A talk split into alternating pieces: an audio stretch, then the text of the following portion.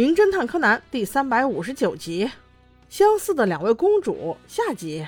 上集我们说到，这家有钱老爷死的蹊跷，既没有外来的陌生面孔，也没有家族之间的互相内斗，产权明晰又不争权夺利，那凶手会是谁呢？据小杰粗浅意见分析，首先不可能是飞鹰里和有希子一行人，然后凶手只剩下了三个人选，不是小媳妇儿就是小叔子。再不然就是他家管家，所以很快就报了警。经警方调查，死者确实死于枪杀，先后中了两弹，弹壳也在窗户外面都找到了，还有一把手枪也和弹壳一起躺在草地上，这不很明显吗？凶手怎么可能是外人？这些东西明显是带不走，而不是不带走啊！随后，木木警官听了飞鹰里和有希子对案情的阐述，同时也看了录影带，发现之前的恐吓信果然也没什么用。几乎问遍了所有人的口供之后，只有一个人还是无法开口，那就是他家不说话的园丁。那你别急呀，有希子有妙招啊。他不说话是因为听不懂普通话。有希子在之前拍戏的时候学过一段时间那个园丁老家的话，他去沟通了几句，才发现园丁大叔可是提供了一个关键证据，那就是玻璃碎的声音实际上比枪声要早上几秒。那这个事情就奇怪了，一般都是先开枪再碎玻璃的，就算再早也应该是同时发出，怎么可能玻璃先响呢？根据这个供词，柯南的小脑筋开始转了起来。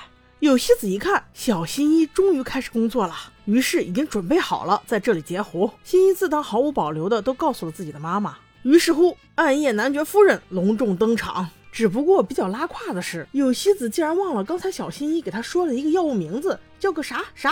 无奈之下，柯南只能再次使用他的蝴蝶结变声器接过话来。原来整个事情是这样的。凶手先是发了恐吓信，还有一个弹壳，误导大家他要找时间枪杀死者，然后再利用自己的职务便利摸清楚老爷的活动时间。当然，他肯定也知道老爷在看书的时候要喝咖啡，看完书之后还要做一做伸展运动，所以能办到的只有管家大叔了。他先是把要给老爷送去的咖啡里加上一种药，使老爷会在十几分钟内短暂晕厥，然后再是陪着大家一起看监控。当老爷把双手举起来做伸展运动的时候，误导大家，让大家以为老爷那个时候就受到了枪击的威胁。随后，老爷因为喝了咖啡顺利躺倒。他以去取钥匙为名，却是走到了老爷的窗户旁边，趁众人还没有打开门之前，先用装了消音器的手枪开了一枪，打死了老爷。这个时候，玻璃自然也就碎掉了。这就是为什么玻璃的响声会在枪声之前。在此之后，他又迅速去掉消音器，又补了两枪，让大家误以为总共就开了两枪。然后再假惺惺的拿着钥匙赶过来，全程也不过花了三分钟。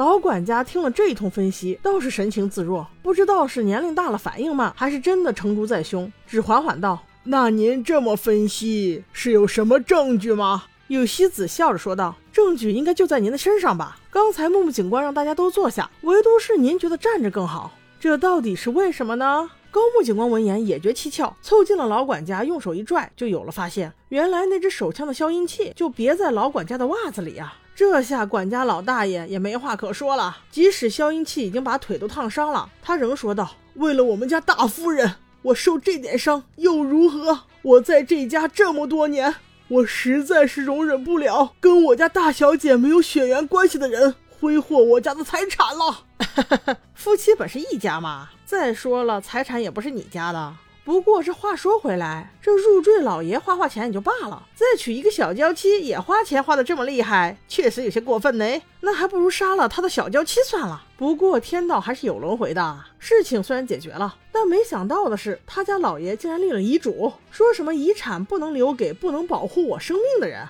所以小媳妇儿一分钱也得不到。不但得不到雇佣毛利小五郎的一千万，也必须得照付。什么叫得不偿失啊？哎，不过话说，当年的选美比赛到底是谁赢了呢？我们就请被绑在沙发上还尿了裤子的毛利小五郎叔叔帮我们解答吧。啊啊，就是二十年前的那件事啊，我记得是投给英里的耶。老公，其实我当年对那件事根本一无所知啊。我以为那个 Miss 的意思就是推理的意思，所以就写下了一个非常迟钝的女孩子的名字。嗯，那么当你知道选美比赛的意义之后，你投给谁了呢？